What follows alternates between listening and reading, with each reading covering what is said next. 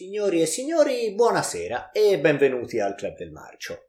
Ma soprattutto benvenuti agli aMARCcord, ovvero la nostra serie di video su film che abbiamo visto in passato e hanno lasciato un segno più o meno indelebile nella nostra memoria collettiva di club. E il film di cui andiamo a parlare oggi ci riporta direttamente nella parte più bella della scienza degli anni cinquanta. Il film di cui parliamo oggi è infatti The Giant Claw. Era il duemilaundici, una serata che è rimasta impressa nella memoria di tutti per incredibili numero di motivi, il Cili di Emilio, altri eventi, ma soprattutto, nel mio caso, perché era la prima super serata che io frequentavo al club. E, in particolar modo, il primo film che partì in quella serata era un film di fantascienza, The Giant Claw. Era il millenovecentocinquanta. Era l'epoca subito dopo le guerre mondiali, la cinematografia si stava iniziando a diffondere a macchia d'olio nella scena cinematografica americana e soprattutto la fantascienza la faceva da padrone. I finali degli anni quaranta ormai volgevano a termine e la scienza stava cambiando, i film di fantascienza soprattutto, in cui non c'era più, visto questo pericolo dell'energia atomica come l'energia del nuovo millennio, bensì ci si stava iniziando a avvicinare verso una concezione un po' diversa della scienza nei film. La scienza non era più questa incredibile sorgente di energia che poteva portare al miglioramento del genere umano, bensì la scienza era mistero. La scienza era un qualcosa di sconosciuto, ma soprattutto la scienza era qualcosa da scoprire. Non era più solo l'energia atomica, la scoperta di cose mirabolanti come l'antimateria, per esempio, aveva portato l'umanità a dubitare del proprio ruolo nel cosmo.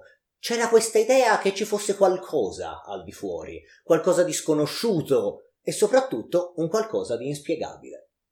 Un qualcosa di inspiegabile che l'umanità doveva risolvere. E questo film si colloca appieno in questo filone. Ma di che cosa parla The Giant Claw? The Giant Claw è un film che si può riassumere direttamente dal titolo, ovvero l'artiglio gigante. E questo artiglio gigante appartiene a una creatura. Un mostro terrificante, un mostro volante che nel millenovecentocinquantasette inizia a terrorizzare i cieli dell'America e del mondo nel cinema. E no, non è Rodan il mostro alato. Rodan era già arrivato ai primi di quegli anni, bensì è quella che si può definire la sua risposta americana. Il film, prodotto nel millenovecentocinquantasette, nel giugno cinquantasette, da Sam Katzman, famoso per avere prodotto una gran quantità di film di fantascienza negli anni, e soprattutto diretto, tra l'altro, da Benjamin Klein e come regista Fred Sears, famoso soprattutto per La Terra contro i dischi volanti dell'anno precedente, sempre prodotto da Katzman, considerato uno dei capisaldi della fantascienza del periodo, vede Jeff Morrow, che interpreta questo pilota di test di aerei, che durante un volo misteriosamente intravede qualcosa tra le nuvole, un qualcosa di sconosciuto, di inspiegabile, un qualcosa che non dovrebbe trovarsi in aria, anche perché, per riprendere una frase che ripeteremo svariate volte nel corso di questo film, è un qualcosa as big as a battleship.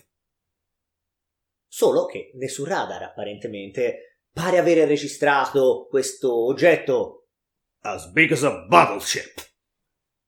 E fin qui, questo causerebbe i soliti problemi nella vita lavorativa del nostro povero protagonista, a cui nessuno crede perché è un pazzo.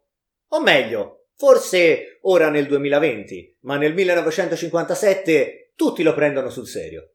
Forse è un'allucinazione, ma quando due, tre aerei iniziano a sparire, inspiegabilmente, potrebbe essere opera dei russi. Ma anche aerei russi sono spariti. E dunque parte questa caccia a questa misteriosa creatura che dopo circa trenta minuti di film decide finalmente di apparire sugli schermi. E questa fu una sorpresa. Fu una sorpresa per il pubblico. Fu una sorpresa per il povero Jeff Morrow, l'attore protagonista, che era andato a vedere al cinema per godersi le reazioni del pubblico. E beh, fu estremamente sorpreso quando la reazione del pubblico fu una crassa risata.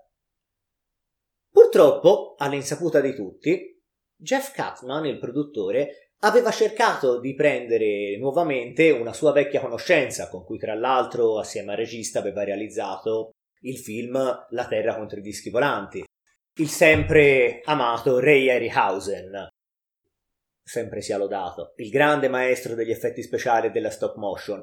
Sfortunatamente, per motivi di budget, questo non era stato possibile e di conseguenza Katzman si era dovuto rivolgere, come nella migliore tradizione cinematografica, al suo omologo messicano a poco prezzo.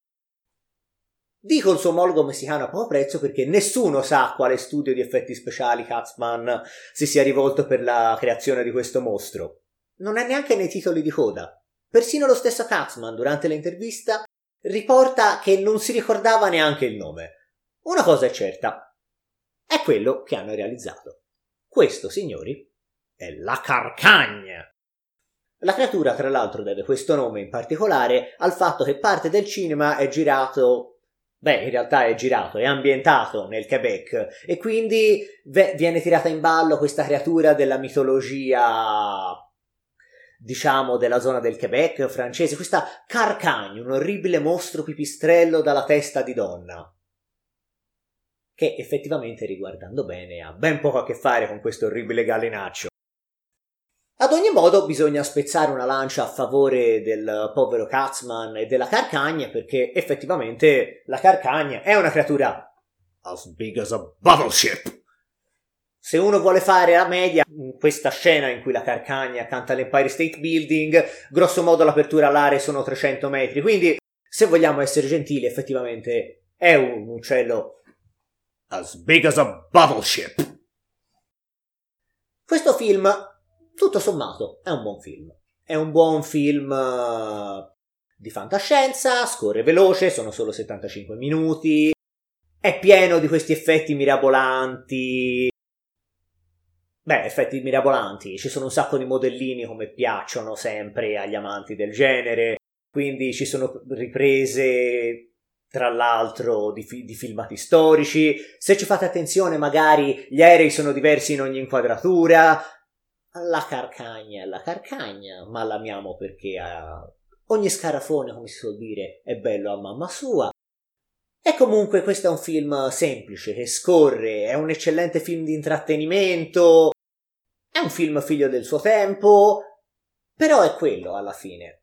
Quello che, qual- che noi cerchiamo sempre nei film di fantascienza del periodo, è in bianco e nero, ma soprattutto ha questa idea che l'umanità, a dispetto del rischio e del mistero, riesce sempre a risolvere i propri problemi, e magari con l'aggiunta di un po' di scienza che magari non sarà compresa, ma funziona, ci può permettere di affrontare le nostre paure e, perché no, enormi mostri giganti venuti dallo spazio.